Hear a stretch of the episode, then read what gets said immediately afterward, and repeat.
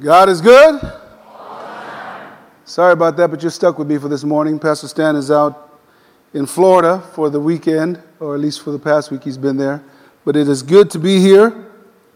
Uh, the sermon series that we're embarking on for the next few weeks has to do with our environments here at Horizon Community and how, how, how we play, how it, it plays out here uh, in terms of our spiritual health and growth. One of the reasons that we like to use the words and images like living room or kitchen, neighborhood, family room uh, is because it, helps us describe a little bit better how life is done here at Horizon Community. Most people are kind of familiar with those particular terms and the different events that take place in that in those those uh, living spaces. Church can mean different things to different people, and uh, for some, the idea of coming to church is kind of awkward. For some, coming to church can be a negative thing, primarily perhaps because of their experience or lack of exposure to it. So at Horizon, when we refer to this setting, we like to call this our living room. Hopefully, uh, th- that particular term is familiar. That kind of setting is, is comfortable for you. And, and our hope is that people will minimize any kind of anxiety that might exist there so they can just kind of chill out, relax, and, and enjoy the presence of the, of the God that we serve. My focus today will be on what we like to refer to as our family room environment. And uh, I don't know about you, but in, in the Lavasa house, our family room is really, really, really busy. All kinds of stuff goes on in there. That's where we, that's where we play games. That's where we watch American Idol. That's where we kind of talk over each other. We kind of sit down, chat a little bit. That's where heart to heart conversations take place. It's a safe place in our house because you're not judged there most of the time and, uh, and you're not rejected most of the time. Uh, but at Horizon, our family room environments are where smaller groups of people gather together on a regular basis. And it's in these settings that we hope you'll experience the joy of building meaningful relationships and also grow in your, in your own life spiritually. Let's pray. Father, thank you that we can come together in a setting like this on a, on a weekly basis and, and enjoy your presence and enjoy the presence of our friends and family that are with us today. God, uh, the only thing that counts is you speaking to our hearts this morning. That's what matters. That's why, that's why we've come. And so we ask that you would, you, you would do that, even through the use of the foolishness of preaching this morning. In Jesus' name. And everybody in the house said, Amen. A couple of weeks ago, uh, Kimberly and I and the kids, we went up to Seattle for my niece's wedding, and it was, it was an awesome event. We had family that flew in from the South Pacific as far as, as the Samoan Islands and then some that came from as far as East Coast New York. And we all kind of converged in the Snoqualmie Valley. There's this place called the Snoqualmie Ridge Golf Country Club. Just a beautiful setting. I mean, it was picturesque. And uh, what really captured my attention as, as we were uh, enjoying that time together was not, not, not just the, that beautiful setting of nature, but the family and the friends that were around together celebrating this, this union that we've been anticipating for most of, of uh, my niece's life. And that was just a beautiful thing. And you can usually tell when Samoans get together, you can usually tell when they get together because there's going to be this rumbling that goes on in town. And that's usually kind of a, what usually happens is there, there are pigs, cows, and chickens running for their lives. and on that weekend, most didn't make it because there was a whole lot of people, a whole lot of love, and a whole lot of food, uh, a lot of carcasses. And Snoqualmie will never be the same. Uh, when I think about, when I, when I reflect back on that, on that wedding setting, uh, I, I, think about perhaps why the Lord would use the imagery or the metaphor of a bride to describe the church. Uh, here's, a, here's a question for you How would you describe church? I know you came here ready to be comfortable in your seat. It's about a 45 minute seat, so you've got a few minutes left in there. You came in to just kind of relax, didn't want to participate, but I'm going to ask you to participate a little bit. If I were to ask you to give me one word that best describes ch- what church means to you, one word, what church means to you, what would that be? Uh, you're free to speak this morning, and so I'm going to I'm to let you think about that, let it percolate before I figure out who I'm going to call on. Okay? Or you can just freely say whatever's on your mind. So when I say the word church, what comes to your mind? Anybody? Family, friends, somebody else? No, Worship. Somebody else. That was great. Safe haven. Thank you. Somebody else. Prayer. Thank you. That's awesome. Somebody else. Church. What comes to you My First thing. Jesus. Some, what's that? Comfort. Somebody said donuts last service. Just touched my heart, man. That was, I love you, man. So when you hear the word church, what, what, you know, the body of Christ. Somebody else. Love. Couple more people. When you hear the word church. I need the spirit of discernment for that one. What's that? Rejuvenation. Ooh, that's a good one. One more. Church from this side. You just heard the word church. What came to your mind? Don't say, stop talking, Roger. Fellowship. Thank you very much. Appreciate that. Let's read one of the descriptors of church given to us in Ephesians chapter 5, verse 25. And again, this some of you guys didn't get a chance to proclaim what was on your mind when you thought about church, but this morning I'd like you to read along with me, and the scriptures will be on the, on the screens for you. Ephesians 5, verse 25 to 27. Let's read that together. Ready? Go. For husbands, this means love your wives, just as Christ loved the church. He gave up his life for her to make her holy and clean, washed by the cleansing of God's word. He did this to present her to himself as a glorious church without a spot or wrinkle or any other blemish. Instead, she will be holy and without fault. This is a great mystery, but it is an illustration of the way Christ and the church are one. So the scripture describes us, the collective we, you and I, who are followers of Jesus, describes us as, as the bride of Christ. And our God is preparing us changing our hearts, working on our attitudes, and all that other stuff, preparing his bride for himself. The Bible also uses the human body as a metaphor for the church. Listen to what 1 Corinthians 12 tells us. Starting in verse 12 The human body has many parts, but the many parts make up one whole body. So it is with the body of Christ. Some of us are Jews, some are Gentiles, some are slaves, some are Samoans, some are black, some are white, some are, some are Mexican, and some are free.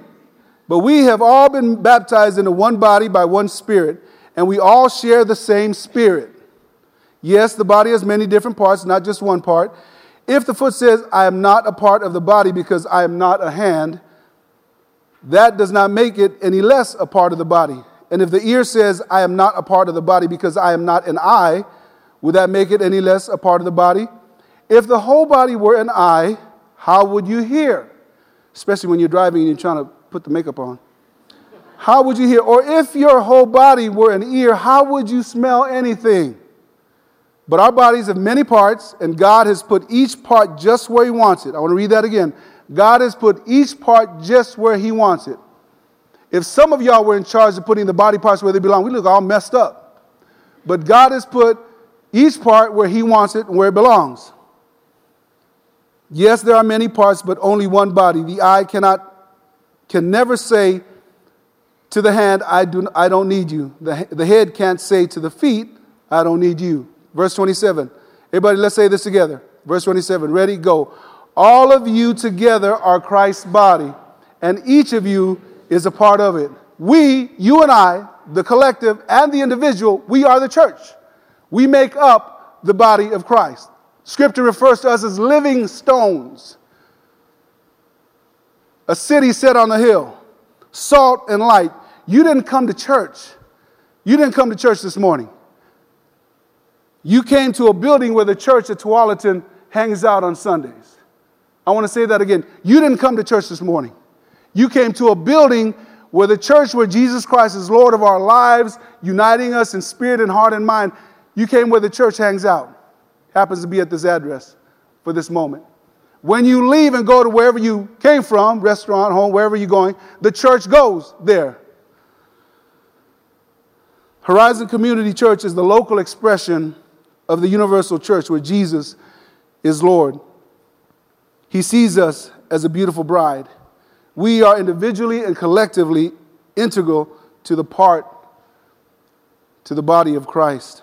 As followers of Jesus, you and I have been adopted into a new family We've been given a new name, charged with a new purpose, and empowered to fulfill, to fulfill it. Here's what Jesus said about the church in Matthew chapter 16 and the 18th verse I will build my church, and the gates of hell will not prevail against it. That's what he says. I want you to hear that. He said, I will build my church, and the gates of hell will not prevail it. Where the church is going, the purpose for which God has designed and created her will not be diverted by an oil spill, by an economic downturn, by bad attitudes, by the, by the LeBron James going to Cleveland. It is not going to affect that. It will not be in play. Wherever God is focused on, wherever we, He is sending us to, His church will accomplish His purpose and His plans because He's in the middle of it. That's good news for you and I. The gates of hell will not prevail against this, what He says.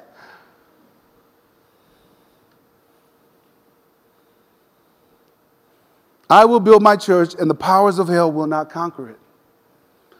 Isaiah prophesied in the ninth chapter, For a child will be born to us, a son will be given to us, and the government will rest on his shoulders, and his name will be called Wonderful Counselor, Mighty God, Eternal Father, Prince of Peace. I, I really appreciate the worship team this morning, that last song, just the, just the worship of us coming together collectively and recognizing who the deal is here, why we're here, why we're being changed on a regular basis, why we're being transformed is because of Jesus.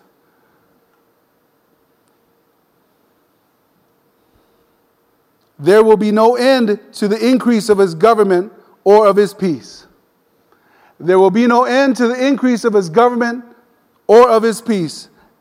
I will build my church, and the gates of hell will not prevail against it, will not conquer it. Matthew 28 18. Here's what Jesus said in terms of us being able to fulfill the new, new the things that God has called us to do, individually and corporately. And let me just say this I'm not talking about a program. I'm going to talk a little bit about life groups today, but that's just a tool. I'm talking about the, the purposes for which God has collected us together. Matthew 28 outlines that. All authority has been given to me so that you can feel good about yourself. Is that what it says? Says, All authority has been given to me in heaven and on earth. Go therefore and make disciples of all the nations, baptizing them in the name of the Father, the Son, and the Holy Spirit, teaching them. We've heard this scripture time and time again in church, in Sunday school on the radio, TV. He says, Go. And then look at what verse 20 says teaching them to observe all that I commanded you, and lo, I am with you always. I know the bank account is really tight right now, but I'm with you always. I know your kids are tripping, but I'm with you always. I know your wife is on your nerves, but I'm with you. I know your, your husband has just disappointed you. I'm with you always. I know there's difficulty in the household, but I'm with you always. You well, how can I? what am I going to, you know, what, what, do you mean I'm going to do something? I've got to know, I've got some issues I'm working with. Welcome to the club. Welcome to the dysfunctional family of God. That's what we are. Guess what? You are jacked up. That's nothing new. Don't be surprised if somebody tells you, man, you're jacked up, because you are. That shouldn't be news to you. We are dysfunctional by nature. We are. We are finite, fallible, and fallen. We have some issues that we got to work through. But thanks be to God. Thanks be to God that by the blood of Jesus, setting us free from the things that we were slaves to, and giving us the freedom to be followers of Jesus, and changing as we run into our bad attitudes and run into the different circumstances in our life. God giving us the opportunity to grow. I am with you always. I submit to you that the purposes of God and the plans that He has for your life and for my life are intertwined with His church. You cannot grow apart from the church of Jesus. Can't. I'm sorry, I, I don't see that in Scripture. Scripture tells us that when He comes back, He's coming back for His bride, which includes you and I. Thank God. Which brings me to my next thought isolation is not an option. Isolation is not an option if you're a follower of Jesus. Isolation is not an option for you and I. Having created the sun, moon, and the stars, after forming the mountains and setting the boundaries of the ocean waters, after populating the earth with all the life, creating the animals, and, and then after breathing life into the very first human, God steps back and says something kind of curious to me. He says, It is not good for man to be alone. Now, I'm guessing he's not referring to the ecosystem that he just installed, this big, where everything's kind of intertwined and, and dependent on each other for their survival. Probably not talking about that. But, but, but that's kind of a curious thought. It is not good for man to be alone. Think about that for a moment. Here's, here's the first human, first man that he's just created. Now, as a guy, I thought he had a pretty good deal. I thought things looked pretty good for him. He's got his own beachfront property, got his, got his own water, 50 foot water slide with, you know, theme park with no lines, got an endless supply of lobster, got a ranch full of beef, chicken farm, you name it. He had it going on. The only thing he probably had missing was the HD big screen TV with the remote control, the NFL access, all access. But it looked pretty. If you look at, I'm just saying, if, if it was me and I've got all this creation bumping around me, I'm thinking I've got it pretty good. This looks pretty good to me. I'm liking this. And God steps back and says, Hey, it is not good for you to be alone, even with all the stuff that you have. Not good. Some of y'all say, sounds pretty good to me. Isolation is neither healthy nor beneficial. I want to say that again. Isolation is neither healthy nor beneficial. Ecclesiastes 4 9, 9, says this Two people are better off than one, for they can help each other succeed. If one person falls, the other can reach out and help. But someone who falls alone is in real trouble. Likewise, two people lying close together can keep each other warm. Y'all better be careful with that. Don't be taking scripture out of context, you young man. Just it's a little bit different here. But how can one be warm alone? A person standing alone can be attacked and defeated, but two can stand back to back and conquer. Three are even better, for a triple braided cord is not easily broken. Remember when we, were, we read a little bit earlier in 1 Corinthians 12 how the body, its health is being determined by the proper working part of each, of each part, proper working order? Yes, the body has many different parts. 1 Corinthians 12, 14.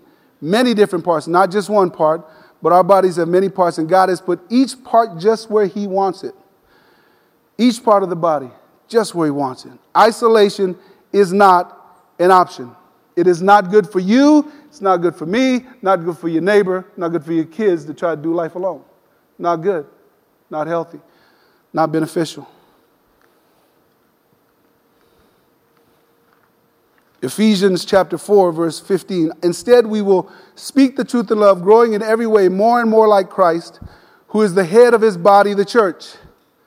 He makes the whole body fit together perfectly as each part does its own special work. Listen, as each part does its own special work, it helps the other parts grow so that the whole body is healthy and growing and full of love. Each part does its own special work. It helps the other parts grow so that the whole body is healthy and growing and full of love. Spiritual growth will not happen in isolation. Cannot, will not. You know, when, when you think about the, the thought that I'm trying to, trying to engage you in is the importance and the value of doing life together. 1 Corinthians chapter 13 is the love chapter, as you know. Every wedding kind of uses that. This past few, a few weeks ago, they used the same particular scripture. But if, if Jesus thought that isolation was valuable, then we need to tear out 1 Corinthians 13. Need to get rid of it. You know why? Because there's a few things that 1 Corinthians 13 implies. If you read the list, the love list has a, has a few things on there. It says that love is patient, right? What does that mean? What does that mean? That means there's, at a minimum, there's a little bit of interaction going on, but it, it at least means there's a, there's a relationship in play here. Or you wouldn't need patience, right? If you're hanging out by yourself, if that was me and Adam and all my animals, I don't need any patience. Shoot, I want some fish, I got the fish. I want to go play with the horses, I'm playing. If somebody comes in my life, guess what? Hey, don't play with those fishes, you need to go cut the grass. I need some patience. Right? It implies that there are pe- that people are part of the equation. There's relationship involved. Patience and kind. Let, look at some other, let's look at some other issues that 1 Corinthians serves up for us. Just so in case you're wondering that it's okay to do life alone. Just, let's look at a few of these. For example, love is not jealous. So it talks about being secure, right? It says, love is not rude. Are you rude? You wouldn't know it except for your friend told you, right? You're rude. And some of y'all are rude. It's okay. I know I'm, I'm, I'm, I'm i might be always. Hey, Pa. That's my father in law. He's a good guy. And he's not being rude. He's okay. you know, it says here, it says that love is not rude. It says love is not proud. In other words, you're full of yourself. Right? You're full of yourself.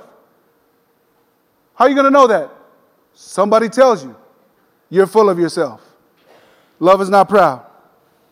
Some of you guys, some of us, okay, okay, I'll include myself. Some of, some of us are control freaks, right? Some of us are control freaks. Says, love doesn't demand its own way. That's what First Corinthians, I'm just reading you the Bible. Some of us are control freaks. We want everything under control. We feel good that way. Some of us are grumpy. Love is not irritable. Grumpy spirit is on you. You know, my kids, they, I get the spirit of grumpiness that comes over me every now and then.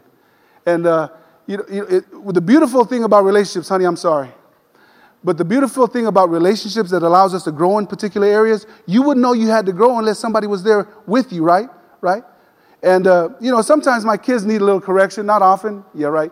But they, they need a little correction. So I, being the non grumpy one, would start to have a conversation with my kids.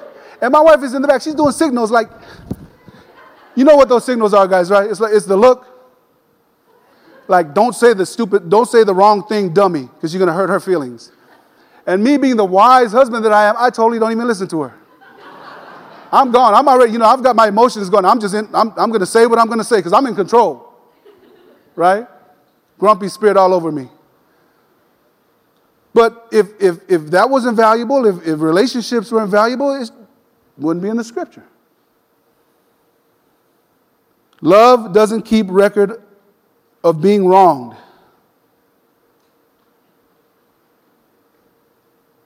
Love doesn't keep a record of being wrong. What does that mean? You, have, you and I have an opportunity for forgiveness.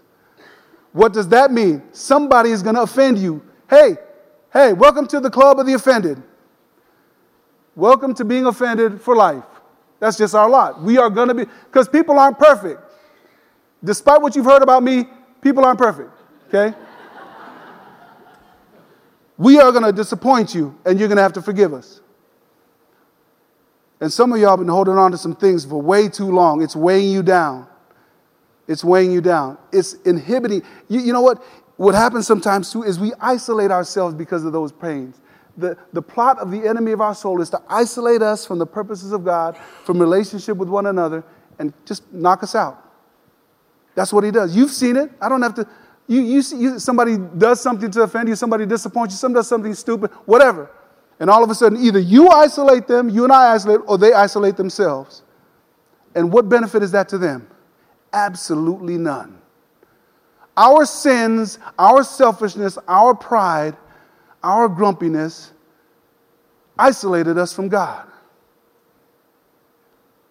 It did. And Jesus tore those walls down for us. Thank, Thank God. I don't know about you, but when I go through that list, love never gives up, talking about stick to this. Love never loses faith. I think about trust. Love always is hopeful. Sounds like we need an attitude check. Love endures all circumstances, stands firm. Relationship, it's what it requires us. We need to wrestle with these things. I don't know about you, but based on that list, I've got a lot of work to do. And unfortunately, my wife and kids would agree with me. But instead of isolation, Jesus commands us to get engaged in beginning, in building meaningful relationships. John 13, 34 to 35. A new command I give you love one another, even if they're grumpy, even if they're control freaks. Love one another. As I've told you, so you must love one another. But by this, all men will know that you are my disciples. Big if here. By this, all men will know that you are my disciples, that you are the church of the living God, if you love one another. The opposite of that is true. Colossians chapter 3 says, Bear with each other and forgive whatever grievances you may have against one another. Forgive as the Lord forgave you. And over all these virtues, put on love, which binds them all together in perfect unity. The beauty of that. Over all these virtues, put on love, which binds them all together in perfect unity. Pastor Stan spoke last week about faith. Nothing, nothing else matters. Nothing counts except for faith working itself through love. I love that. We have been set free from a lifestyle where our sins had isolated us from God and others into a life of love and community. We should take advantage of every opportunity that's given to us for spiritual growth, for transformation, for connecting with the rest of the body. Listen to what the former Indianapolis Colts head coach, 2007 Super Bowl champion, had to say on this YouTube.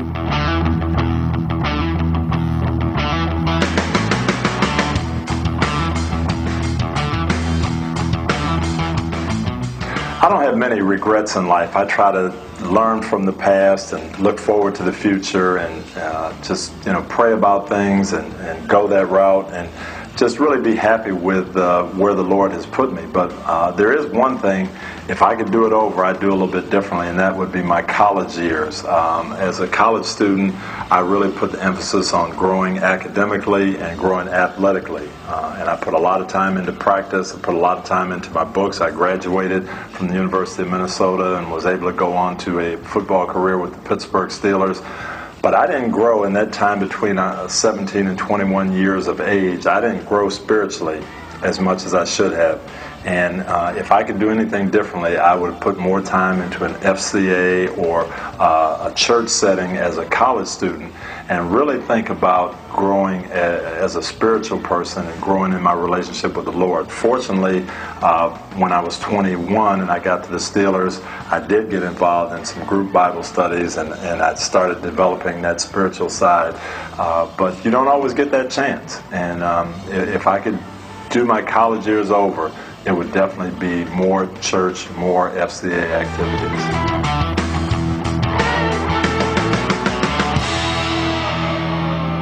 Now, you, you would think that Coach Dungy would have said, if, if you asked him the question, if you could change one thing, what would it be? You, you might, he might have said, I wish I'd have just stayed with the Colts one more time. We'd have won that championship again. But that's not what he said. He said, if I could change one thing between the age of 17 and 21, I was tripping. Very good in class, very good on the field, got drafted, played, for the, played in the NFL. But when he reflects back, he said, I wish I would have grown spiritually. And then within that context, what does he use as, as, as, as a reference point for that growth? He said, FCA, which is a fellowship of Christian athletes, a group of guys that love each other, that are athletes and gals that love God and want to play to the glory of God. Then he also mentioned the church. I wish I'd have gotten more involved in the church because he sees the value of being interconnected and growing as a result of his participation in the body of Christ. Hebrews chapter 10 says this, and let us consider how we may spur one another towards love and good deeds. Let us not give up meeting together as some are in the habit of doing, but let us encourage one another, and all the more as we see the day approaching. Our spiritual growth and health is directly related to our being an active participant, an active member a life giving member in the body of Christ. Why? Because isolation is not an option. It is absolutely not an option for you and I. It's not good for us to try to do life alone, which brings me to my final thought for us today. Meaningful relationships is a must. Meaningful relationships is a must. At Horizon, we, we're always looking for ways or opportunities where we could help create, create those kinds of settings where meaningful play, uh, uh, relationships can take place. And, and for, the, for our purposes this morning, I want to focus on, on, on highlighting what life groups look like. Now, in our church, we also have one mother to another shepherding groups. Uh, there are several opportunities for people to get involved. And, and frankly, it, it doesn't have to be something that we as a, as, a, as, a, as a church necessarily put together. You can grab a few friends and begin to do life together. Uh, and get engaged that way. Romans chapter 1 says this One of the things I always pray for is the opportunity, God willing, to come at last to see you. For I long to visit you so I can bring you some spiritual gift that will help you grow strong in the Lord. When we get together, I want to encourage you in your faith, but I also want to be encouraged by yours. There's that mutual beneficial exchange of heart to heart, life to life. It does not happen in isolation. It happens when we choose to get involved. And, I, and this, I'm, this is coming from a guy that was very guarded. I grew up in a, in a very strong family, and, and we had to, we kind of circled the wagons wherever we went. It was just me and my cousins growing up. And that's just how we, and, and so if you were to try to come in and get to know me, it wasn't going to happen. Not going to happen. Not interested. Because I'm trying to figure out what kind of hustle you have or what bad intent you might have. I, I was predisposed to a negative kind of a screen when somebody wants to get in, gets into my life. Didn't want to trust anybody. Just trusted the people I grew up with. Then I got then I became a follower of Jesus and it was hilarious. My first best friend was a redneck from Memphis, Tennessee. Starch white, skinny, non-athletic with a bad with a bad draw. How y'all doing? God has a sense of humor. And he had to break through that, that veneer. He had to break through that wall that I'd built up for whatever reason. I just, I just built those walls up. Didn't want to get to know anybody else. I was fine. I remember my roommate in college. He said, Hey, Raj, this at Oregon State. He goes, Man, why don't you smile? What, I look like a clown? He goes, You're scaring people. I said, Good. They need to be afraid. Just totally a knucklehead absolutely backwards in my thinking, just, just warped in my, my relationship gifts. You know, I would walk down the hall. I remember as a freshman, I'm walking down Saginaw, I'm walking down the hall, and, and I say, hey, what's up? I'm not interested in their story. Apparently in Oregon, it's normal to just start talking. So I'm, I'm like, what's up? And I'm, still going. Oh, well, you know, today in class was really great. And, uh, you know, he's just following me in the hall. So, man, what are you, what, what, what, what? I gave you the wrong impression. Did I give you the impression that I was interested? I just said, What's up? Get away. And, and Jesus had to bust in here and deal with my insecurities, deal with my prejudices, deal with me, and just show me, hey, look, I'm, you need to get set free from that stuff because it'll just it'll isolate you from the people that you need to you need to get connected with.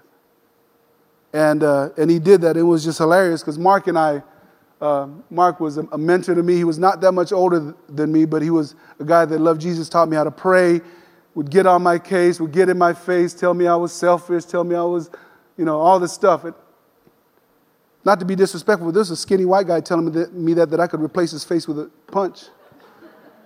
I was like, are you, are you kidding me? But God just graced that time. He just began to grow me up a little bit, get, get familiar with not being so sheltered.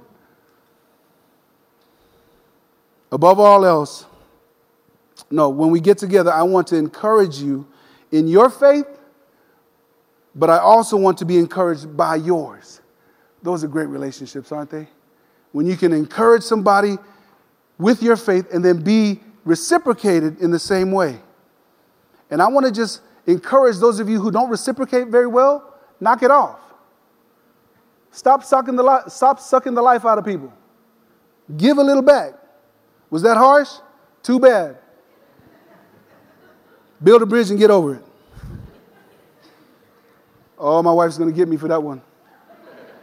You're not nice. Well, I'm sorry. Jesus is still working on me. That's a good excuse for a preacher, huh? The Lord is working on me. No, I'm just dumb. Anyway,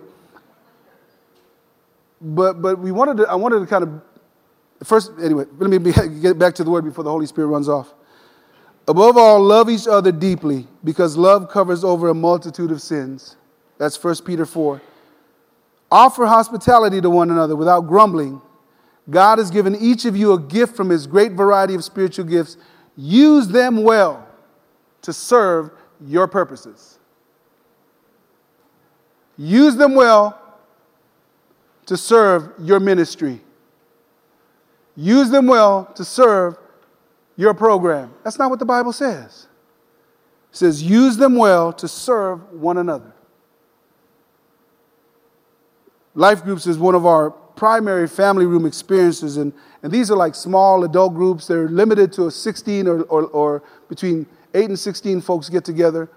kind of on a 10 weeks, three quarters out of the year, fall, winter, spring, uh, come together for an eight to 10 week period. And I'll describe that a little bit more in a few moments. But I wanted to share uh, an email I received from one of our, one of our life group leaders just the other day. Life group has been a lifesaver for me. I remember when my kids were teens and my husband had, a, had to travel all the time. I felt lonely. I felt desperate for friendships and in major need of any kind of group. God did answer my prayer when I received a phone call inviting me to a Bible study group. I have loved the idea of getting away from home, from the routine, and being able to connect with other adults that not only help me grow in my relationship with the Lord, but that I know that in times of need, they are praying for me. They're praying for my husband and, and for my kids too. And I also find myself praying for all of them. I look forward to our once a week meeting. Our kids are growing up and having couples with younger kids and knowing how I felt, I believe is a blessing to them to have this amazing opportunity to help each other out. Our discussions in life group help me really think and reevaluate my life. What am I doing for others? Am I being transparent? Am I helping enough? Am I growing in my relationship with God? I read my Bible every day and I'm counting the days for life group to start again. We get so involved in the day to day life and work and kids and practice, dinners, meetings, and so on that we never take time for ourselves. Life groups forces us to do so. I love the people in our group. I'm looking forward to continuing our relationship with every one of them. I know that if I ever feel alone, happy, and or in need of prayer, I have friends. I mean, does that help you get an idea of what life looks like when it's done together? We get involved and we get, we're so busy, but we never take time for ourselves. And, and really, that's what, what life groups allows us to do. God's purposes and plans for you and I are intertwined with this church. Isolation is not an option, and building meaningful relationships is a must. Here's, here's what happens in a life group. I'll just break it down, take a few moments here as we end up. Uh, we meet weekly during the week. Is that a, did I say that wrong? Weekly during the week? Sorry, grandmother. We meet weekly. And, and we meet quarterly, and it lasts about 10 weeks. Uh, we, we hold our life groups in the homes, and the reason why we do that is a more relaxing atmosphere. Gary and Liz are our wonderful uh, hosts for our life groups. Gary happens to be from upstate New York, and Liz is from El Salvador, and she's got some wicked pastries that she throws down. And uh, in fact, this afternoon, our life group's getting together. We, we've been apart for about four or five weeks since the last session of life groups, and, and we're, we're going to get together for a cookout today. So I can't wait to see what Liz has kind of cooked up. But there are three components for, for our life groups. First one is fellowship. Let me translate that fellowship, which means food. Okay, you got that? Fellowship, food. Uh, and then the other part is we, we, we, we study the, the homework. As Ryan had mentioned earlier, we study the, the sermon, go over the notes, um, and discuss what we got, what we received from the Lord that particular weekend, or what we received during our study time. I, let me just address something to you. Uh, Pastor Stan Russell is a man of God that loves you with all of his heart and loves Jesus with all of his heart. And the thing that I really appreciate about Pastor is every week, he prays, God, what is it that you have for us collectively as a church and us individually? And the, you know, the, the amazing thing, and you've probably had this experience, as he's speaking, it's as if he's talking just to me. That's really not Pastor Stan. That's the Holy Spirit ministering to his church, his body, the individual part that's there, trying to tweak us so that we can be prepared for his good work. Every week that happens. Every week that happens. And perhaps that's why the scriptures say, don't forsake the gathering together of the saints. So, in this setting, in our living room setting, Pastor Stan is praying, Lord, help us hear you clearly so that we can walk it out this week. And I want to encourage you to continue to pursue God and participate in the different environments that we have here, like the living room and also the family room. But anyway, so, so we're studying, he's studying to prepare himself. We have a, a homework team that gets together with him. We get all the, we develop our questions based upon his sermon. And then those notes are not, and then you can see them in the, in the, during the services on the weekend. We use those notes to have our conversations during the week in life groups. The interesting thing about life groups is uh, rarely do you have an opportunity to really build relationships in a, in a setting like this. You got one guy up here talking, sorry, you can't get up here. I've got the podium, I'm not sharing it. But it's really hard for us to connect. So there's a, there's a purpose for this setting, it's biblical. But then there's also the purpose for us getting together from house to house, as the Bible talks about, and building more intimate relationships.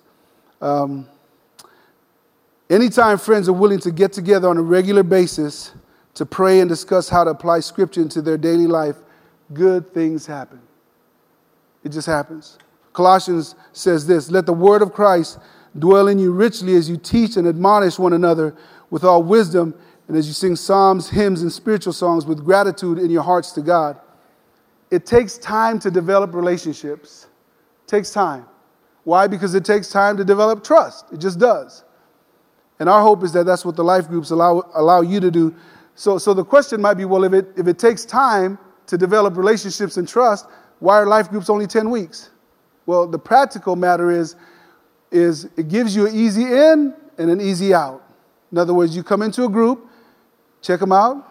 They might, you, you may have some mutual kind of uh, uh, things that you're interested in, or you may come into a group and go, This is awkward. I really don't want to be here, which is perfectly fine. But at the end of eight weeks, you can just mosey on out, kind of sneak out, and nobody will know, nobody will get their feelings hurt. So that's kind of the reason why we have the, the eight to 10 week uh, quarters that, that happen. How can we develop life changing relationships in 10 weeks? Can't. But if you string enough 10 week sections together, you got a shot at it. Uh, our group has been meeting for three years, and I, I, absolutely love the opportunities that I've had to get to know some of the folks that are in our life groups and their story and, and, and finding ways that, that I can encourage them, and they certainly have encouraged and enriched my life. 1 Peter verse chapter 3 verse 8 says, "Finally all of you live in harmony with one another." Live in harmony with one another. Be sympathetic, love as brothers, be compassionate and humble. Do not repay evil with evil or insult with insult, but with blessing, because to this you were called so that you may inherit a blessing. Romans 12 says this Love must be sincere, hate what is evil, cling to what is good, be devoted to one another.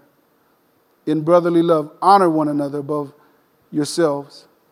Here's the thought that I hope you take home with you this morning that your and my spiritual life, that your and my spiritual health, growth, and strength depends on your and my being connected to Jesus Christ and to his church. I want to say that again. That the thought that I want you to take away this morning, hopefully, is that, that our spiritual health, growth, and strength depends on our being connected to Jesus and connected to one another. Because you and I are the church. Isolation is not an option, and building meaningful relationships is a must.